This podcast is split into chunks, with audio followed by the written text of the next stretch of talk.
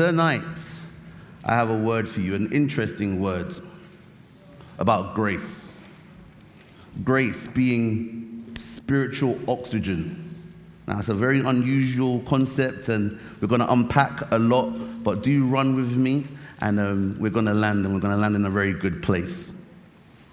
Okay, before we go into spirituality and all that stuff, right, let's talk about the natural. It's, you know, what's really interesting is sometimes people ask me, like, Pastor A, why do you use stuff? Why do you use kind of like things to show people? Because sometimes it's very hard to explain spiritual realities. Jesus said to, um, to, I believe, the disciples and those who were listening to him, To what can I compare the kingdom of God as? And when I read that in scripture, I'm very confident it was like he was looking around for something. And then he picked up something and he used that illustration. He used the natural to explain something that they had never really understood before. So that's what we're going to do today. Let's talk about oxygen. Let's talk about food. Let's talk about water. Do you know? I need your participation for this. Do you know how long you can last for, on average, without training, without food? Anyone know? 40 days. Oh, you went Bible on me. Excellent. Right? Well, actually, it says here that you can actually last two to three months without food. Average, you can actually last two to three months without food. Interesting. Keep this tallied in your mind. Second one, water. How long generally can you live without water? Someone said three weeks. Yay. 27 days. No. According to this, just these are just general um, facts that they've, they put on uh, NHS. They say, without grace, you're ahead. without grace, three to six days you can survive without water. Three to six days. Don't try it though. After three days, they say you can cause irrevocable damage. So hold on, so let's put this together. Without food, you can last two to three months. Without water, you can last three to six days. How long do you think you can, you can last without oxygen? Excellent. He got it at the back. It's three to six minutes.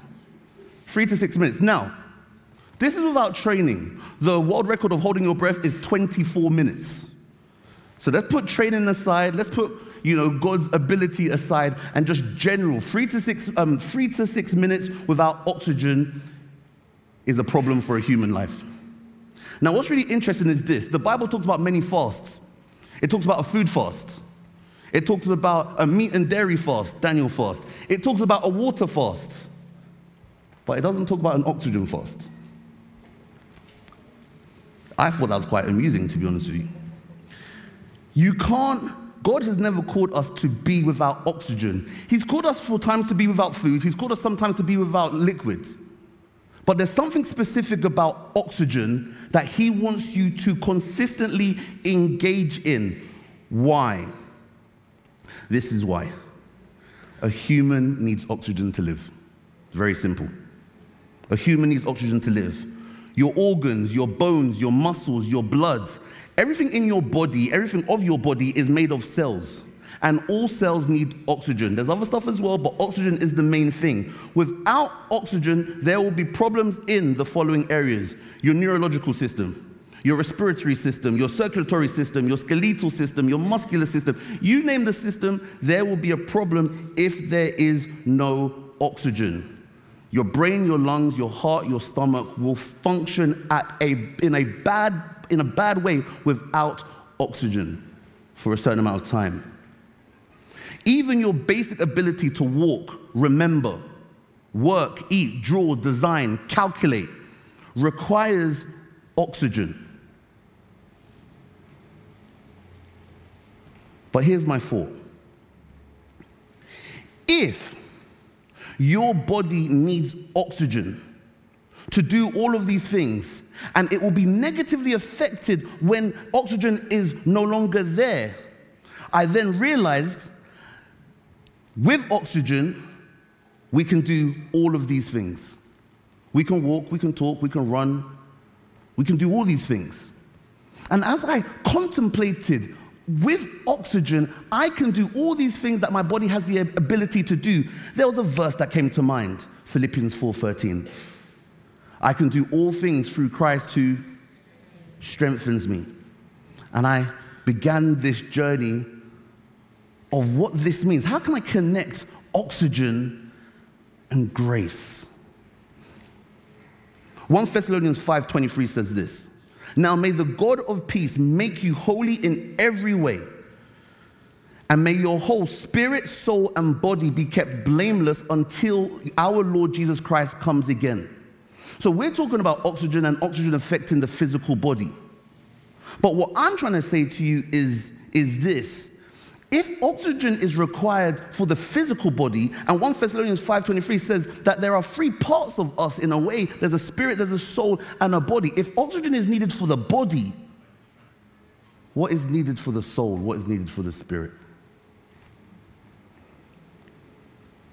Before we even go down that road, a couple of years ago, I'd done first aid training. In fact, I need first aid training again.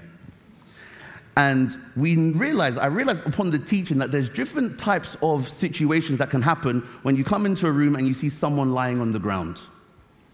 There's usually three options there's conscious and breathing. Now, if you see someone in a room lying down, conscious and breathing, you can tell them, get up because they're conscious, they're aware of their surrounding, they're breathing. Unless there's no any broken bones, apart from that, they can get up. The next stage underneath conscious and breathing is not conscious and breathing. Okay, I'm to ask everyone. Let's see who's really thinking. What state do pe- are people in sometimes which is not conscious and breathing? Sleeping. Excellent. Sleeping. You're, whew, good right? Sleeping. Now, outside of someone sleeping on the ground, someone who's not conscious and breathing, something's happened. Either a, a, a, a, heart attack, someone, something's hit their head, whatever. There's a reason why they're not conscious but still breathing. But usually, most of us, when we're not conscious and breathing, it's usually because we're sleeping. I want you to remember that. The last one is this, and this is the worst one not conscious, not breathing. Uh-huh, good. Now, not automatically. When you're not conscious, not breathing for a long time, then you will be dead. But not conscious, not breathing is a state that you don't want to be in. Now, if you understand those three things in the natural, let's go into the spiritual a little bit. How true is it that God wants each and every one of us to be alive to his reality? He wants to empower us to do great and, marvelous things in His name. 100% true. If that was connected to one of these states, that would be conscious and breathing. Let's change it. A Christian can be one of two conscious and breathing, or unconscious and breathing. Here's a question for you Are you do you know someone who's spiritually asleep? What's really interesting about sleeping and being unconscious but breathing is in your sleep, you still move. You don't move in the ways that you would usually move if you were awake, but in unconscious but breathing, you are moving, but the movements you have no control of. What happened if I told you this? That on a spiritual level, a Christian who is unconscious to the goodness and power of God, but still alive, is in sin.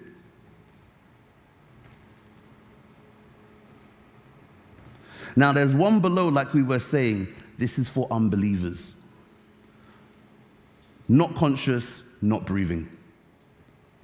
This is why the message of the gospel is so important to those because this is what um, gives them a life that makes them alive to the things of God. But if we focus on the Christians for now, we have to ask ourselves what am I right now? Am I conscious to the things of God? Am I seeing things through God's eyes? Or am I unconscious? Am I still living life for me? Am I behaving in ways that, in God's eyes, the movements make no sense, but they make sense to me? It's a question I want you to hold in your heads for a second. So as we look at all of this stuff, conscious breathing, conscious not breathing, uh, unconscious um, um, um, breathing, um, not conscious not breathing. As I looked at all of this, I realized to myself, what is so interesting is the concept of breathing. Usually, when you're breathing, it tends to be a good thing. What does it mean to breathe spiritually? What does it mean for there to be spiritual oxygen?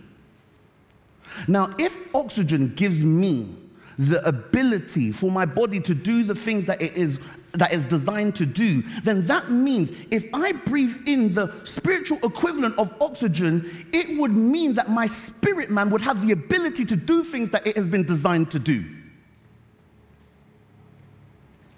Whatever the, uh, the spiritual equivalent to oxygen is, the spirit man needs.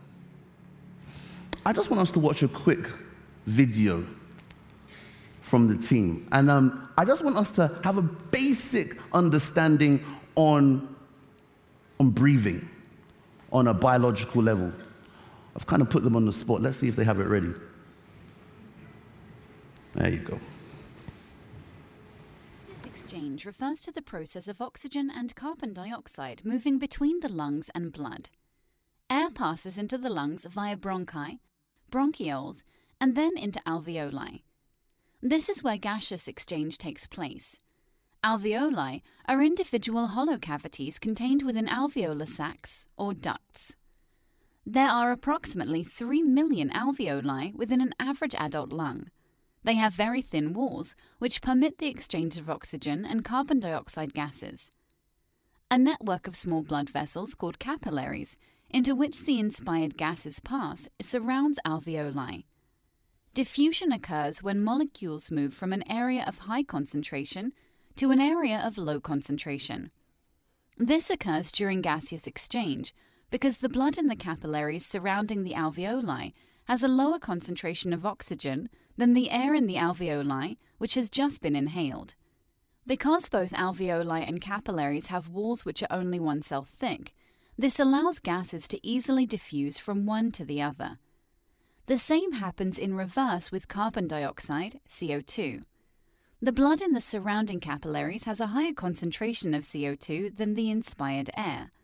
Therefore, CO2 diffuses the other way, from the capillaries into the alveoli, where it can then be exhaled or breathed out.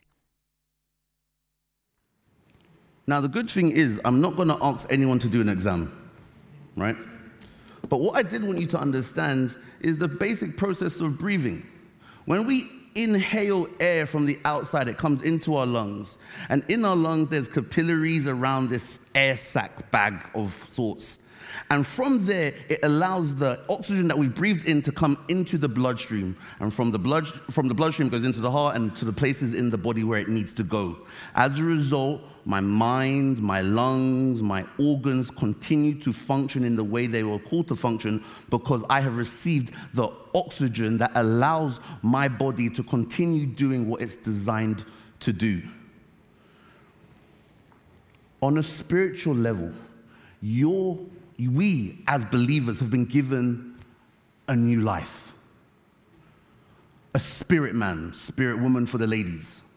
Now, what's really interesting about this spirit man is that it has the ability to do everything perfect in the eyes of God. The only issue is the spirit man needs to be empowered. The power that it needs to be empowered with is what the Bible calls grace. So, what does it mean to breathe in this grace so that my spirit man can walk? And, and, and, and talk and lay hands on the sick and prophesy and bear fruit. This is it. I want everyone just to make notes on 2 Peter chapter 1, verse 3 to 4. 2 Peter chapter 1, verse 2 to 4. Listen to this. May God give you more and more grace, God's power and ability, and peace as you grow in your knowledge of God and Jesus our Lord. That is so loaded. So this automatically connects what you know about God and Jesus will affect the power, the grace at work in you. Verse 3 By his divine power, God has given us everything we need for living a life, uh, for living a godly life. We have received all of this by coming to know him, the one who called us to himself by means of his marvelous glory and excellence. Verse 4 And because of this glory and excellence, he has given us great and precious promises. There, um, these are the promises that enable you to share his divine nature and escape the world's corruption caused by human desires. This is beautiful. Here, let me unpack it very quickly. He's saying this listen, because you have faith in Jesus Christ, you have been given access to the divine nature. You have God's life in you. What you need to empower God's life in you is grace. You can get that grace if you put your mind on the promises of God for your life. Now, it goes more than a promise. Okay, let's, let's go deeper here. Everything you're going through right now, one of God's promises are connected to. But upon connecting one of the promises to your life, which is needed for you right now, upon connecting a promise, there's a name of God.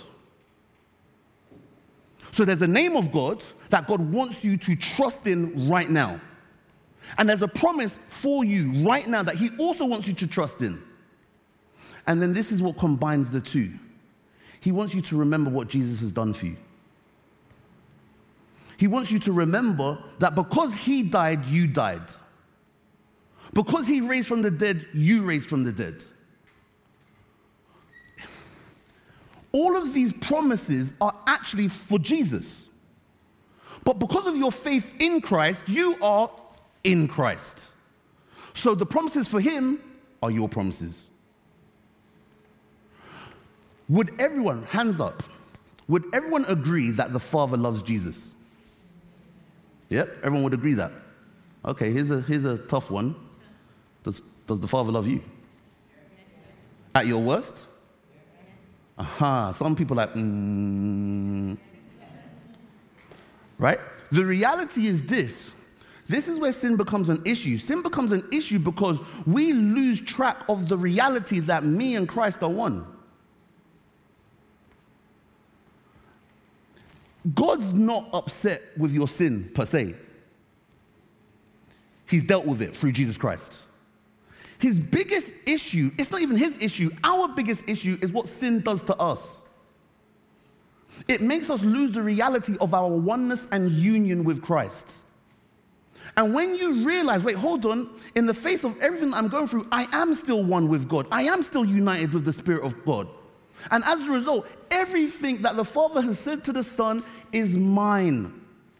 You have access to it.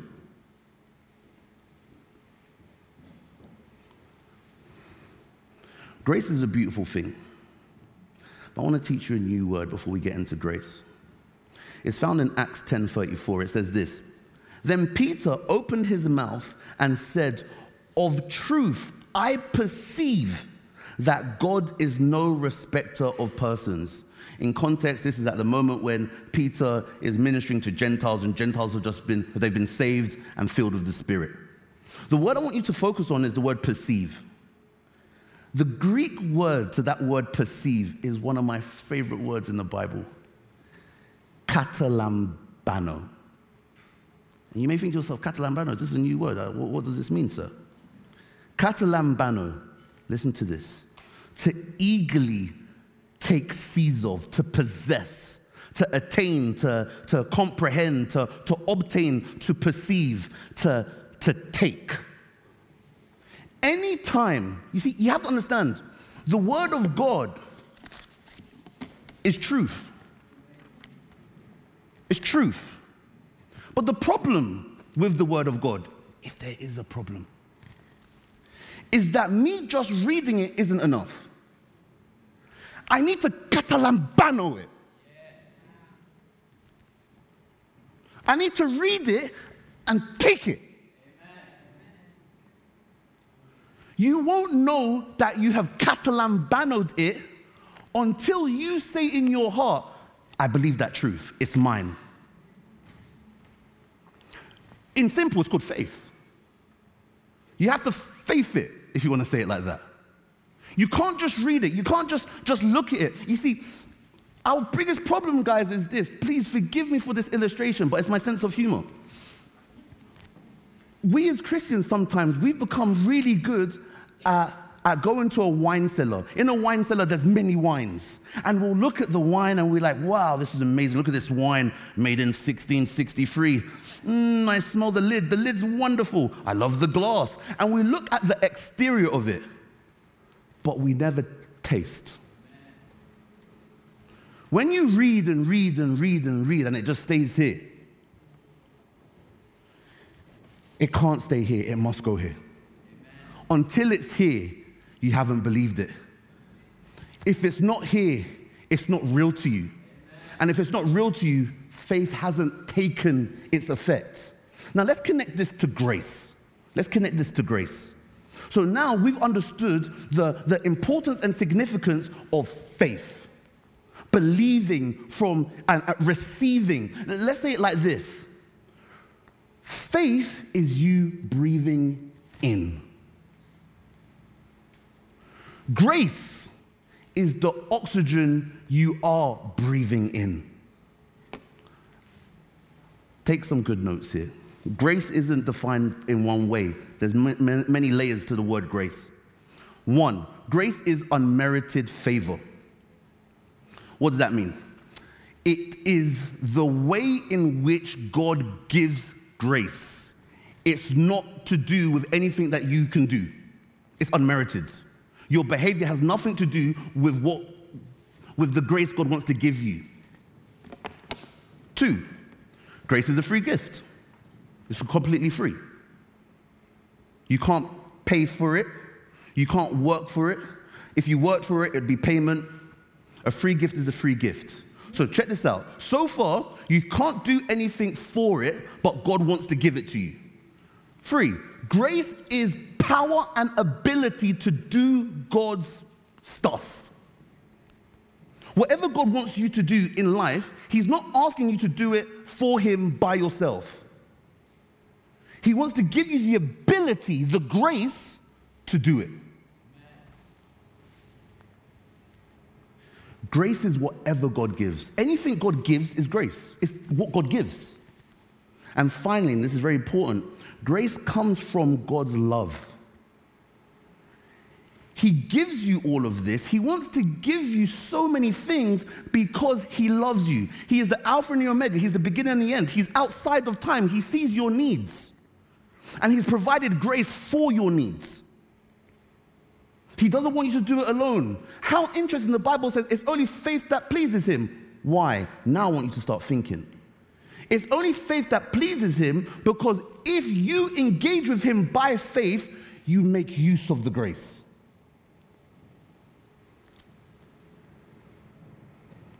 Grace has got a bad word, a bad name in church. They say that, you know, grace will produce sin. Why? And this is the classic thing you hear. Why will grace um, um, uh, produce sin? Because people's mentality is because it's unearned, you know. God loves me anyway. I get that. That's grace. He loves me irrespective of what I do. So let me do what I want to do. And grace gets a bad name for that. You can't do anything to earn God's grace but it's not God's desire for you to be a slave to sin. Yeah, I hope you catch that. You see,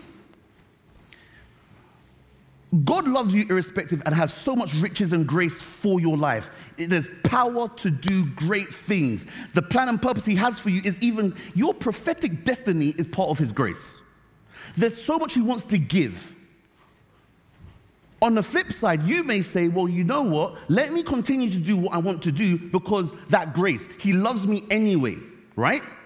What I'm trying to say to you is this even though He loves you anyway, and you can still do what you want, you won't make use of the grace. It is worth a clap, to be fair. Now, the reality is this grace is supposed to work with faith. If you have grace alone with no faith, there is no connection to that grace. So it's simply a principle. God loves you anyway, do what you want. It's not enough. But when you engage with, I trust who He is, what He's done, what Jesus has done for my life, every promise that He's speaking to me, I receive it because I no longer see myself outside of Christ. I fully see myself in the Son that He loves.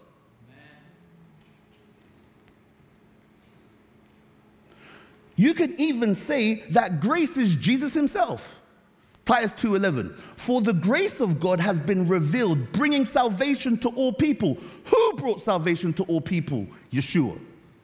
Jesus did. Grace has come. And the great thing about grace coming, Jesus coming, is that Jesus himself is a doorway. What's so interesting is this the, everyone knows that we've been saved by grace through faith, right?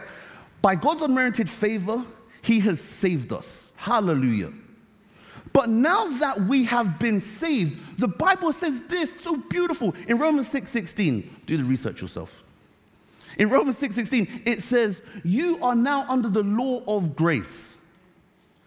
I sat at my house and my mind boggled at this. And I came to this conclusion. If you are now under the law of grace, you, basically, it's saying, you must now live by grace. You must now live empowered by God to do what God wants you to do. And in the moments when you get it all wrong, don't worry, there's mercy. The mercy's there. Let's go back into, into this illustration of oxygen. When you do something wrong, do any of you struggle to breathe? Anyone? No one? We still breathe easily? We still breathe easily, right? This will make your brain fry. Even when we do wrong, we can still inhale oxygen. If grace is oxygen and you don't struggle to breathe after you've done wrong, why do you struggle to receive grace still? If grace is freely accessible for all believers, if you're under grace, if grace may as well be the air that you breathe, why do we struggle? Why do we beat ourselves up? Do you know what Christians do a lot? This is what we do. We, we do something wrong, we beat ourselves up because we, don't, we feel like we don't deserve the grace. So we go around walking, holding our breaths and we'll be religious and we'll be at church. We'll do all of those things that look right, but we're not walking in His grace. We're not walking empowered by the God who wants to empower us, empower us to do amazing things. We're still trying to serve and attain that grace. But the reality is, there's nothing you can do to deserve it. Nothing. And the beauty, it gets even more fantastic. Not only is there nothing you can do to deserve it, the Bible says that there's three gifts. There's three gifts that you're given as a believer. One, the gift of eternal life. Two, the gift of righteousness. Three, the gift of the Holy Spirit. You're given three gifts.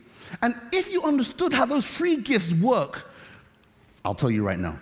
Let's just give you the understanding. You've been given the Holy Spirit at all times. The Holy Spirit never leaves you, He never forsakes you, He's always there. The Holy Spirit is the presence of God. Now, the reality is, you're always in the presence of God. Your biggest problem is you're not aware that you're in the presence of God at times. Think about this. Our guilt, our shame, our condemnation, our other pursuits, our, our, our, our, idols, all of those things stop us from engaging with the realm of the Spirit that He's given us access to. We're in it already. So many books I read about how to enter the presence. You're in the presence already. You don't need to be in KT to engage the presence. You don't need to go to an encounter on a weekend to encounter God. The reality is, He's right there. And guess what? I hate to say, say this to religious people, He's not angry with you. He saw the sins from the beginning. You don't even know the sins tomorrow you're going to commit that He's already forgiven. Now, this isn't to say sin. No. When you catch this grace, you'll realize that when you're obedient, oh, hallelujah. When you're obedient to the word of God, when you take your faith from just having faith in Christ to being a follower of Christ, then you won't sin. Why? Because you're walking by grace. Why? Because you're engaged with the Holy Spirit. Why? Because you've realized, you've come to the understanding He was always there all the time. And the blood gave me permission to access him whenever I want. So then Paul says this. I mean, this is crazy. Paul says this. He, he understands this idea and he says, Who can separate you from the love of God? Remember, remember what I said grace comes from God's love. Who can separate you from accessing grace? No one. It's there. Oh my good. It's there. I want everyone to stand up. I want everyone to stand up. Stand up. I want you to hug the air. hug the air. It's there. It's there. I, I, kid you not. This is a prophetic act. I want you to understand that it's there. He's there. He's with you. He's for you. And if you don't want to hug the air, just put your hand out like that. Imagine that you're holding his hand. He's for you. He's there. You don't need to strive for this. You just need to relax into this reality. You have to trust the word of God. You have to trust the word of God. And if you don't trust the word of God, you're going to trust the word of man. And you don't want to do that. Because man will never speak God's word unless that man is being led by the Spirit himself anyway. Take a seat, brothers and sisters. Hmm. You are under the law of grace. That means he wants you to function consistently by faith so you're empowered to do good things. Ephesians 2:10 says that you have been created in Christ for good works. Those good works are God works. So, let's put this together. If I'm constantly being empowered by God to do God works, good works, then when you get, get to heaven, the Bible, the Bible talks about there's um, a judgment called the Bema Seat judgment. And it's the judgment of believers. And essentially, the judgment of believers is about what you've done on earth. The question is so let me help everyone out because I don't want no awkward moments in heaven from none of you guys. Because I don't want to, because listen, if he says, why didn't you do this? I'll be, listen, I told him, I told him on the 6th of Sunday, Sunday the 6th of, um, of November, you know. The reality is, right, you have to get to this place when you understand, wait, hold on, so grace is available, I need to open my heart, engage with this truth so that I can so that this truth can release the grace in my life to do these great things. I would much rather each and every one of us, I want to see you in heaven. I want to sit, well done, bro. You made it. You got that crown. Amazing. Why? Because you realize that you were given access to a power that is freely accessible for you every day. You can access it in the bus right now. You can access it in the toilet. You can access it in Greggs. You can access it in Halfords. You can access it in your car. All you need to do is know what He's done and who has done it for you.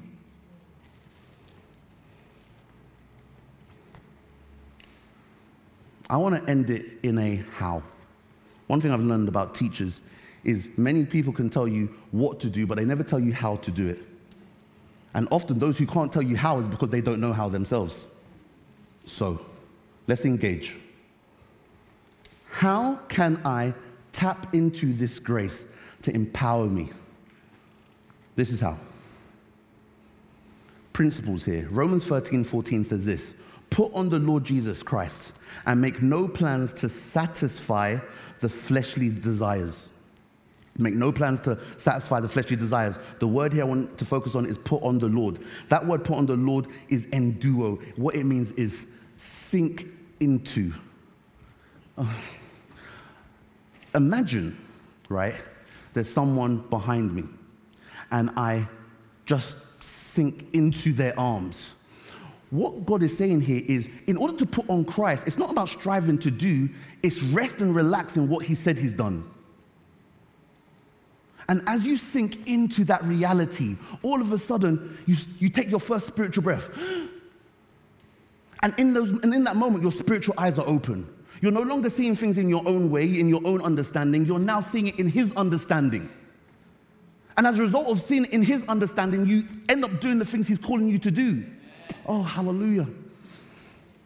Isaiah 40, 31 talks about um, uh, uh, wait on the Lord. That word wait is, is, like, is like plait, it's like plaiting something around. God wants you to spend enough time in His Word so that you engage His Word and just, it's really meditation. It's engage your mind with who God is. Engage your mind in His promises. Engage your mind in what He's done. Engage your mind. See yourself. Meditation gets a bad word, gets a bad name as well. Meditate on the cross. Meditate on it. See yourself on the cross. Let me tell you this if you don't see yourself dead, you'll never see yourself alive. See yourself dead to Christ, dead to sin, and alive to Christ. See yourself. I went to Jerusalem last week and um, I went to the, the Garden of Gethsemane and I walked out of the tomb. I will never forget that. You don't have to go to Jerusalem to meditate that. Imagine yourself in a room, there's a door open, walk out. Right? You're free. He's made you free. And until you start waiting on the Lord, connecting your who you are, what He's done, uh, until you start engaging this reality, it will just be an idea. Finally, Simple ones praise and thanksgiving. Praise God, guys. Don't wait for the reason why you're praising Him. It's a hard one. It's a hard one. Praise Him at least for what Jesus has done. Give thanks. Don't wait for the manifestation of why you're giving thanks. Thank Him for who, thank Him for what He's done and, and praise Him for who He is. I tell you this, brothers and sisters. We can access this grace through the Holy Spirit at any time. When you read your Bible, I want you to understand it's not a normal book. You see, this Bible, this word, is oxygen. When you read that Philemon's 1 9,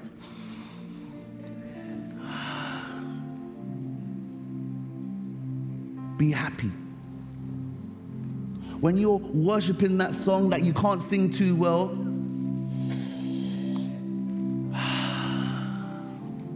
rejoice. When you do this, my brothers and sisters, I tell you this all of those promises that you read about, you'll be able to say, Yeah, amen. It's a testimony. I saw it for myself. Finally, brothers and sisters, understand this one thing His grace is sufficient.